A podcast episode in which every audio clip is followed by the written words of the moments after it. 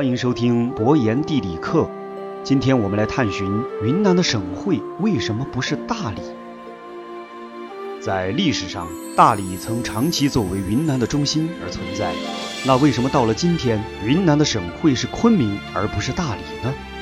早在唐朝时期，云南就已经衍生出了独具本土特色的土著王国，而且从这一时期开始，大理就是整个云南的中心。在中国的古籍中，首次让中原王朝侧目的是与大唐相生相克的南诏国。公元七百三十八年，云南蒙舍诏部落首领皮罗格凭借武力兼并了其余部落，建立南诏国。此时的大唐与吐蕃连年处于战争状态，而介于两者之间的南诏，由于和中原地区语言不通、文化相异，对唐朝的认同感并不比对吐蕃的强。在唐土之间的博弈之中，南诏往往充当着胜负手的角色，这也是中唐一代云南始终游离于中华之外的原因。由于南诏与大唐互不认同，双方爆发战争几乎是必然的结果。而从国力上来说，南诏与唐朝显然不在一个层次上，所以如何防范中原军队的长驱直入，成为历代南诏国王的经营重点。云南的地形整体多山。但相对而言，滇西比滇东更为崎岖，而大理正好处于滇西的群山之中，这显然更有利于防御。相似的格局还存在于两宋时期的大理国，段氏建立的大理王朝之后，同样与中原分庭抗礼。而经过前朝的多年经营，各项条件业已成熟的大理城，也就成为定都的不二之选。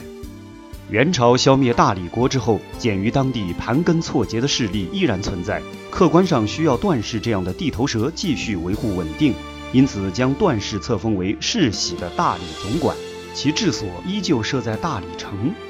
与此同时，蒙元为了强化对西南的控制，又以蒙古宗王直接出镇云南行省，其中的代表便是云南王和梁王。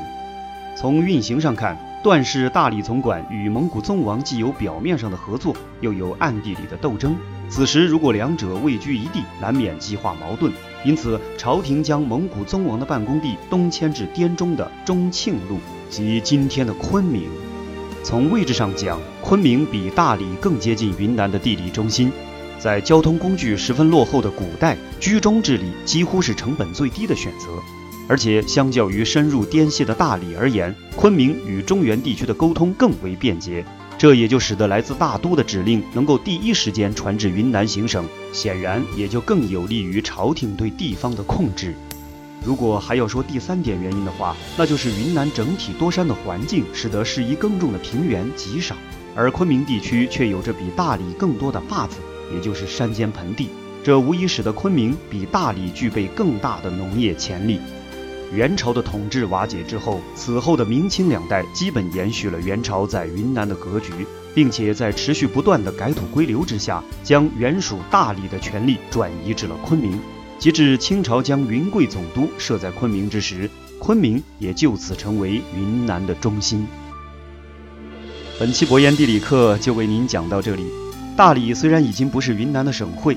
但苍山洱海之间美丽的传说依然流传至今，令人神往。喜欢博言的节目就请参加订阅，我们下期再见。